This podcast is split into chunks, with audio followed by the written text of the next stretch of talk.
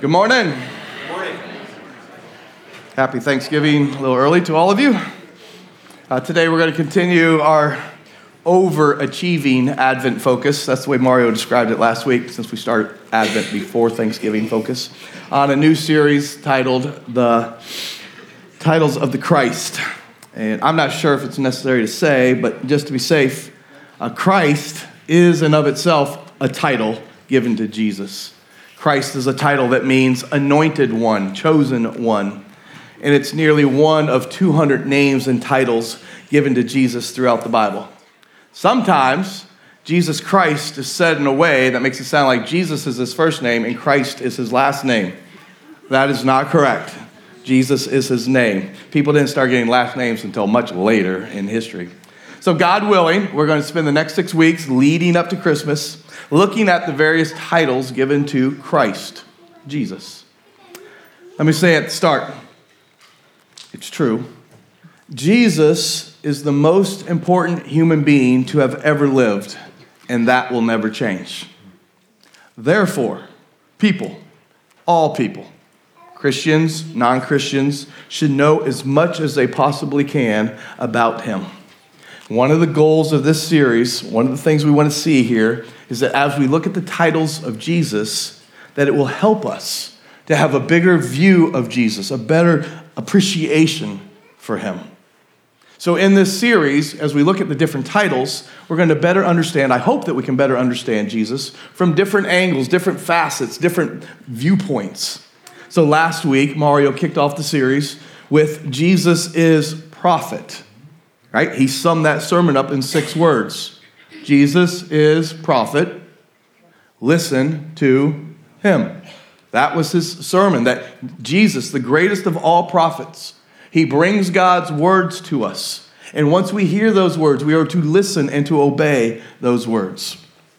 Um, I'll sidetrack real, real fast. Remember, he ended the sermon with one of our ladies in the congregation got, uh, got a ticket for hitting someone last week. and went on to like a 40 minute conversation, and the person that got hit ended up paying the ticket, said, Oh, I'm going to pay for the ticket. And is this back and forth? No, no, you can't do all that stuff like Remember all that? Yeah. Well, I, I saw that lady this morning and I saw the check. She's like, She really sent me the check? Pretty good stuff.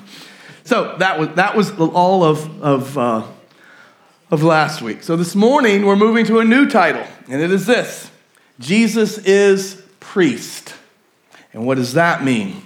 It means that Jesus is the mediator between God and people. Jesus is the bridge, He is our middleman. And that is extremely significant because only Jesus can connect humanity with a relationship with God. I was thinking through of like in John 14, Jesus was having a very similar conversation with Thomas.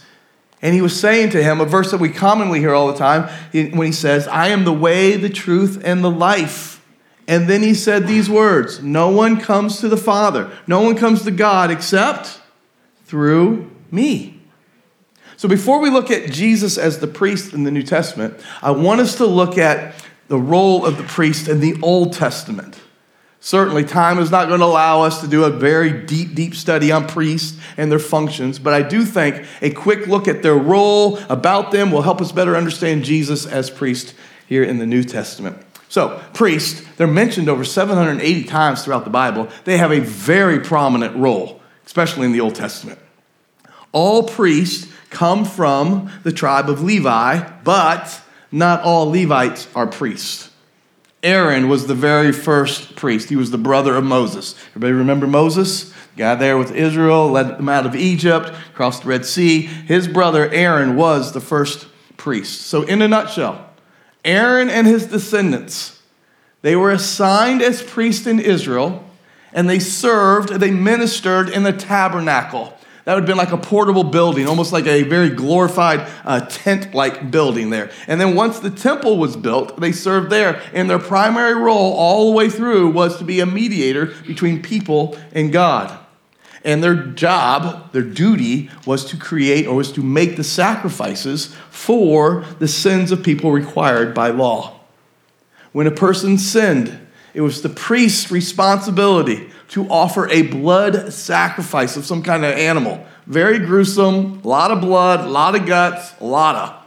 Okay? And in doing so, this sacrifice would cover a person's sin and remove his or her guilt.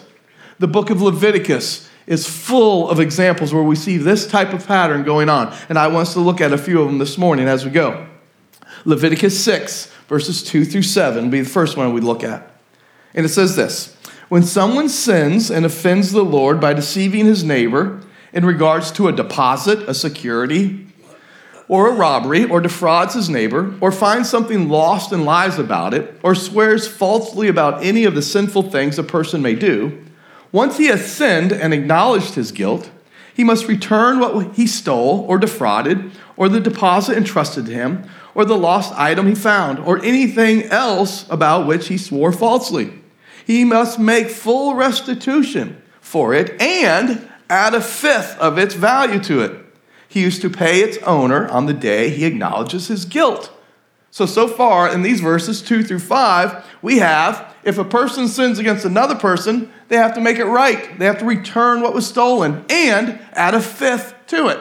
So if you stole a hundred bucks, now you owe a hundred and such math majors. Very good, 120. So there's a penalty that's implied. And once you did that, you were good. This way, you have fixed the problem horizontally. But now look at verse 6. Then as soon as he pays it back, returns it, he must bring his restitution offering to the Lord.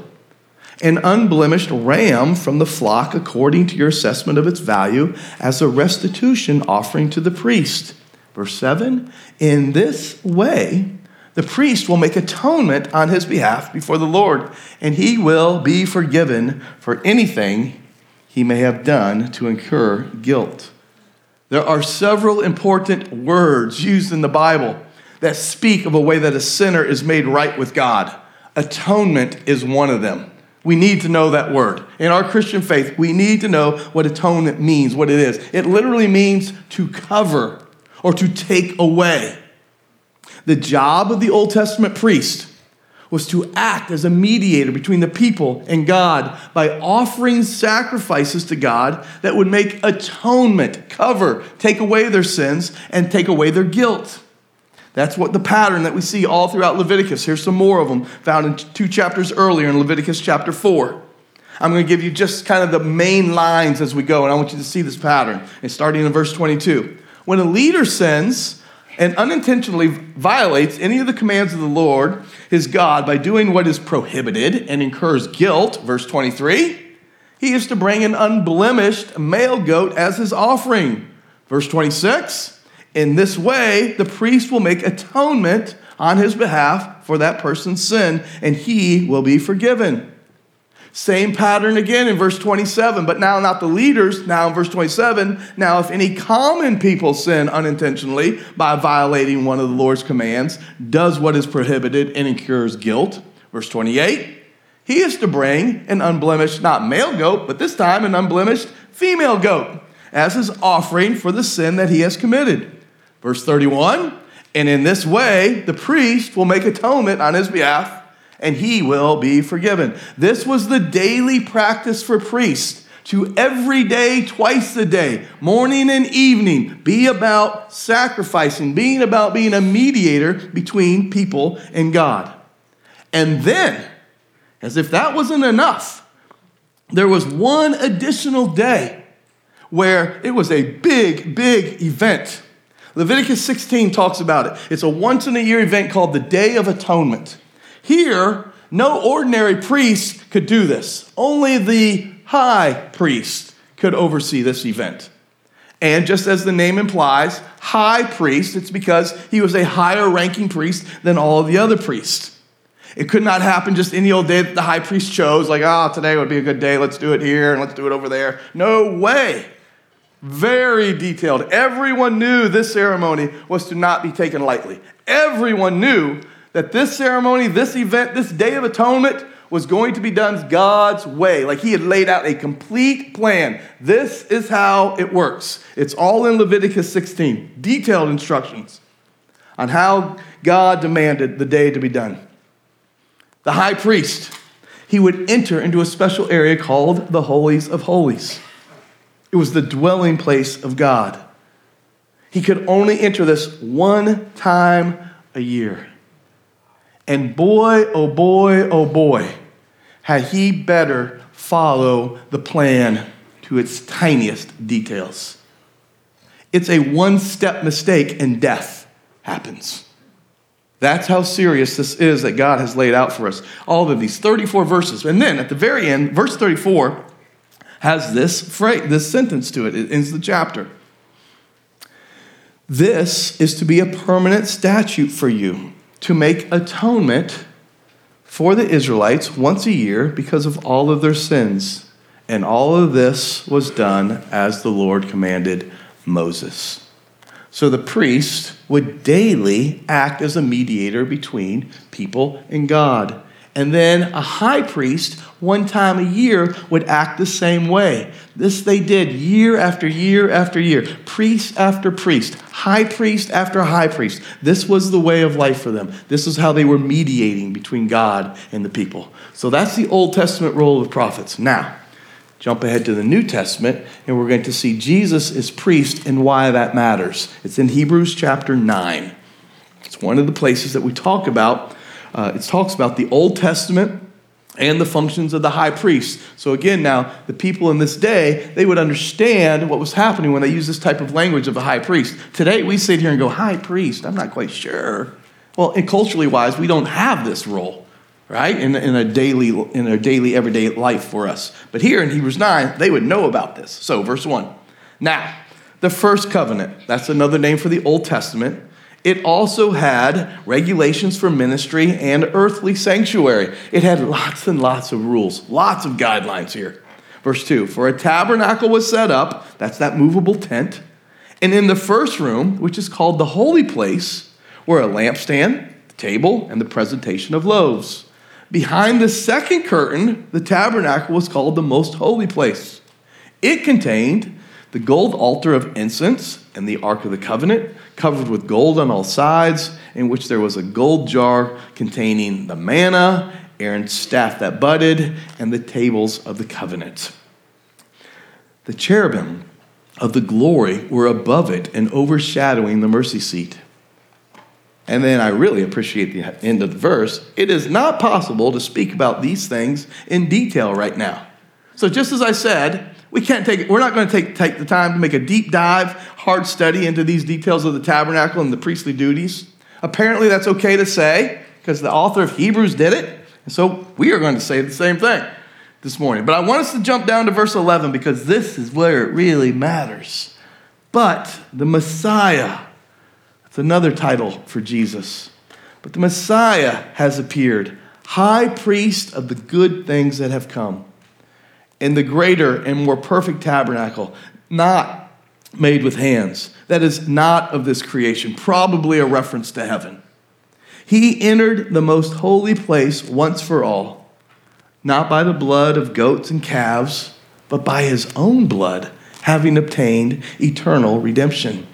For if the blood of goats and bulls and the ashes of a young cow, sprinkling those who are defiled, sanctify for the purification of the flesh, how much more will the blood of the Messiah, who through the eternal Spirit offered himself without blemish to God, cleanse our consciousness from dead works to serve the living God? Jesus is priest. But it's even better than that.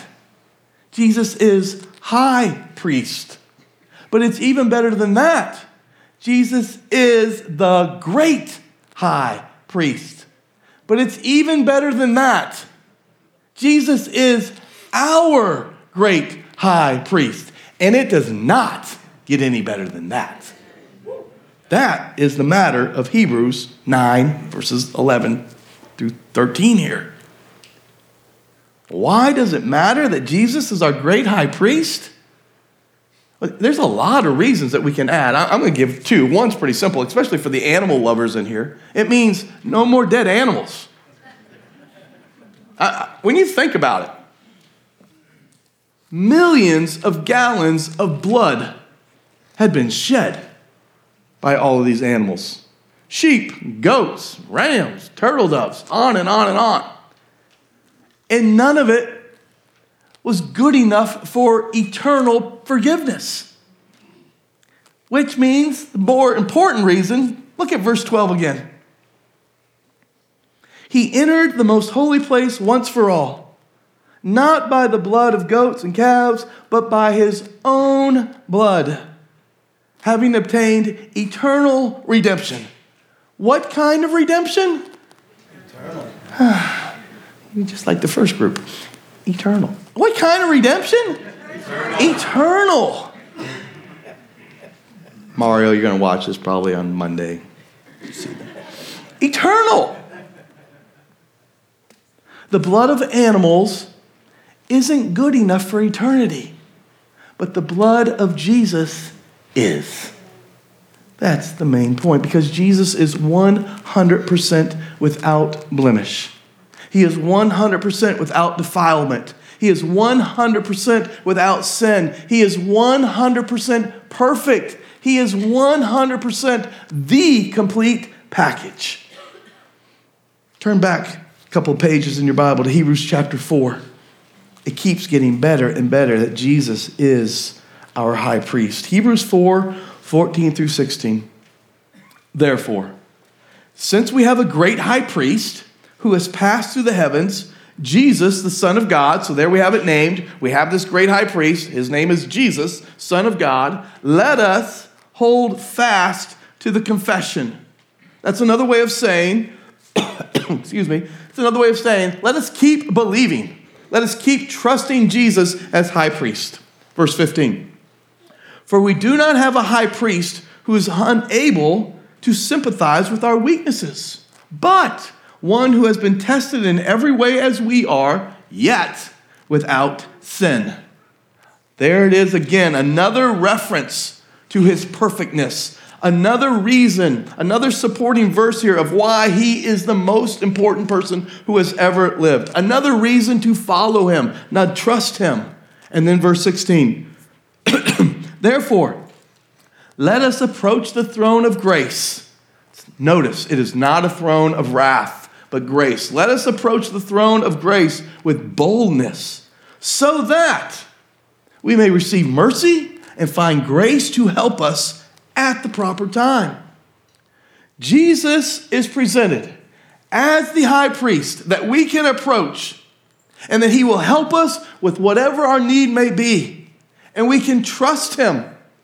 Why can we trust him? Because he has walked in our very shoes. He knows all of the fears, he knows all of the pains, he knows all of the rejections. He knows all of the disappointments of life, just as we have experienced them and know them. Outside of sinning, there is not one thing in your life that Jesus can't understand because he went through this very same thing as you and I do. And I'm not sure that we always believe that. I mean, it's Jesus, God's Son. It's got to be easier, right?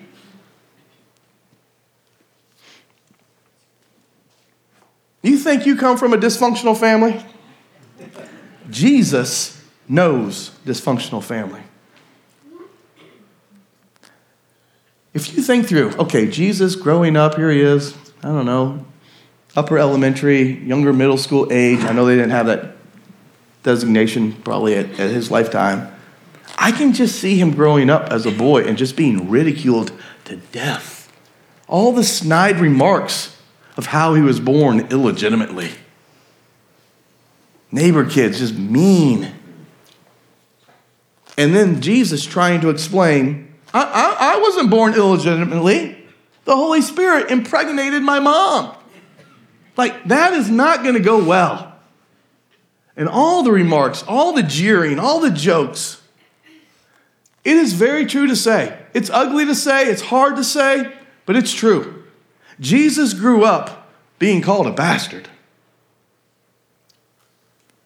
And with all the snickering and finger pointing that comes with it, Jesus knows dysfunctional family. Jesus knows financial difficulties. Jesus knew what it was like to live in poverty. He knew hard work, hard manual work. The idea that he lived maybe a soft, sleep in, go on vacation, easy lifestyle, it's not true. It was not his lifestyle.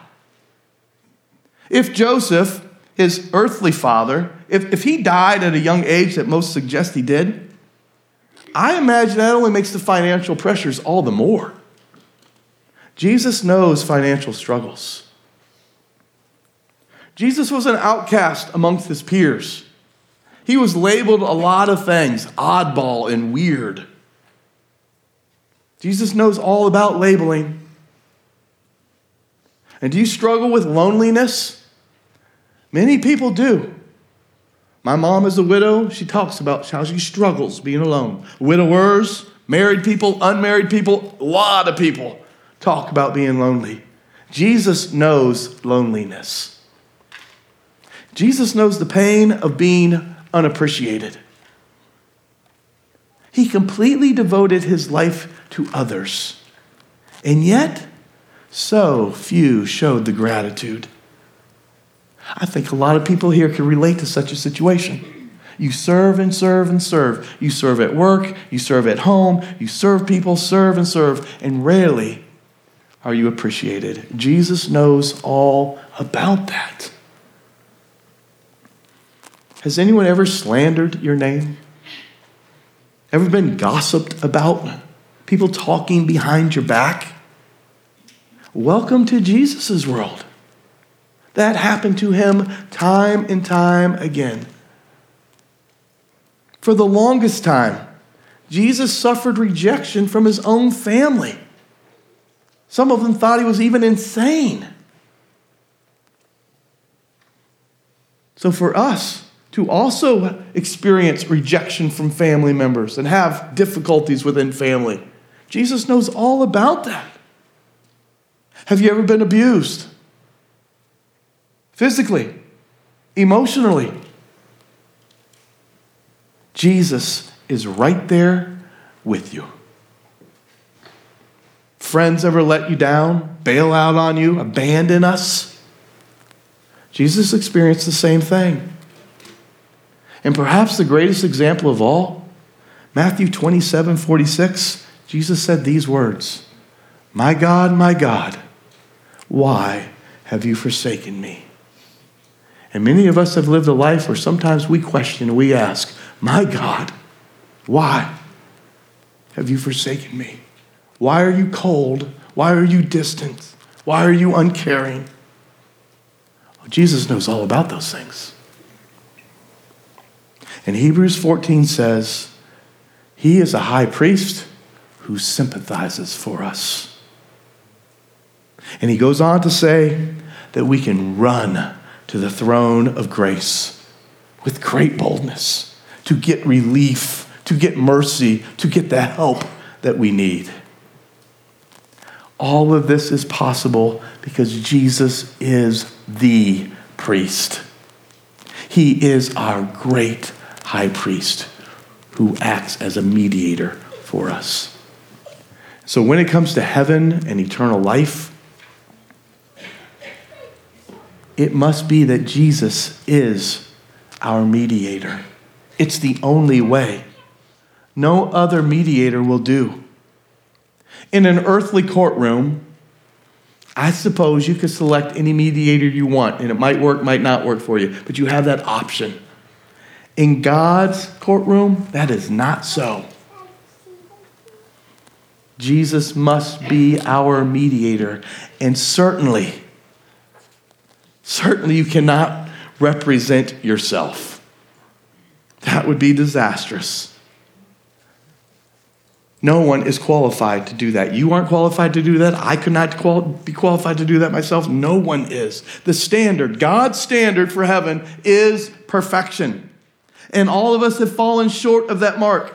So if for some reason there is someone here today thinking, I think I can get my, on my own merit, I think I can represent myself and get myself in, scratch that off your list. It won't work. Jesus must be the mediator. Certainly, I do not have to convince everyone of that, right? You, you know you're not perfect, isn't it? Right? I mean, that's obvious. Like if you followed me around this afternoon, you'd be able to go out ah, right, right there, Doug. There, there's proof that you're not perfect. And to be fair, I could follow you around this afternoon and probably find out, eh, look at that. That's not perfect as well. I mean, Jesus said it in the New Testament this way, and since we're all together, we can just ask the one question. It says, to enter heaven, you basically have to do this. You must love the Lord your God with all your heart, your soul, and your mind, all the time, every time, perfect always. Have you done that? No. So there's no reason to even get to a second question, which was, and if you did that, then you must love your neighbor as yourself. And I know you haven't done that either. because I am just like you.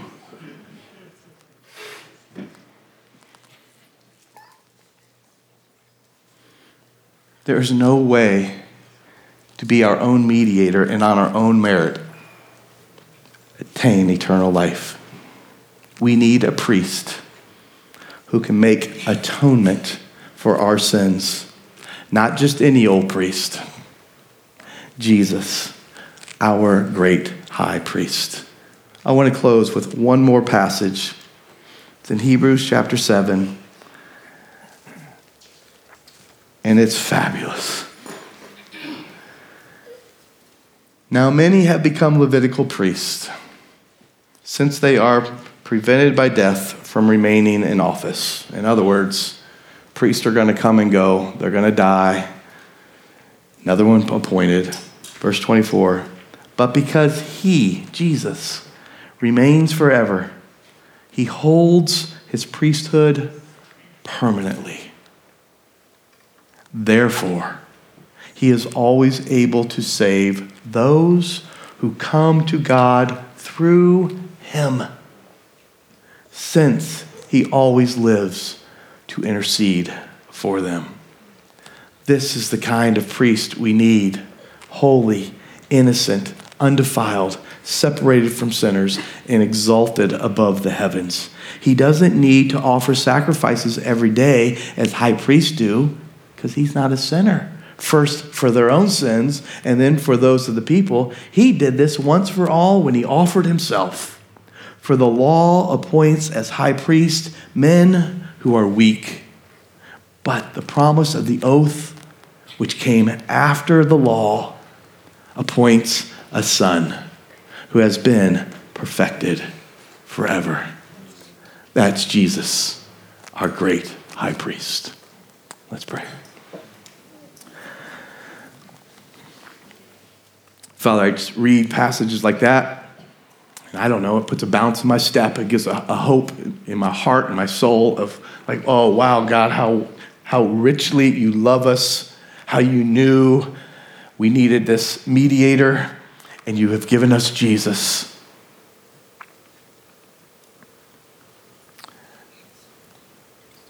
Father, I thank you for eternal life through Jesus Christ, our high priest. And I thank you for Jesus Christ, the priest, who is able to sympathize with us. We acknowledge that life is hard, it's broken, it has its struggles.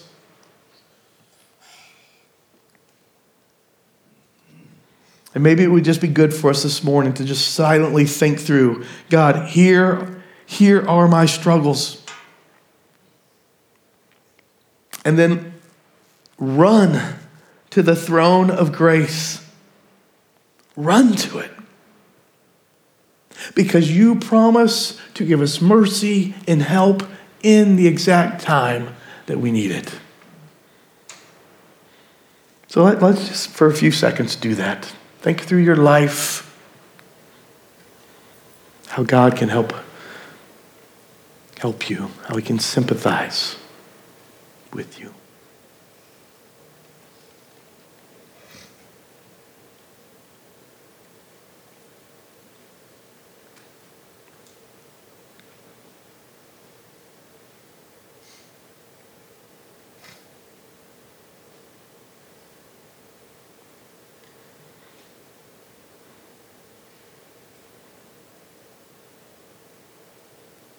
Father, we can think through of so many things and and we acknowledge that like those problems don't go away now that we've dwelt upon them and asked for you for your help. But I would ask by your Holy Spirit's help that you would convince us, remind us, encourage us.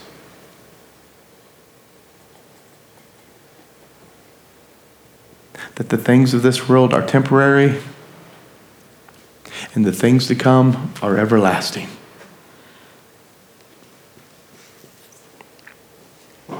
Thank you, Jesus, for being our great high priest. It is in your name we pray. Amen.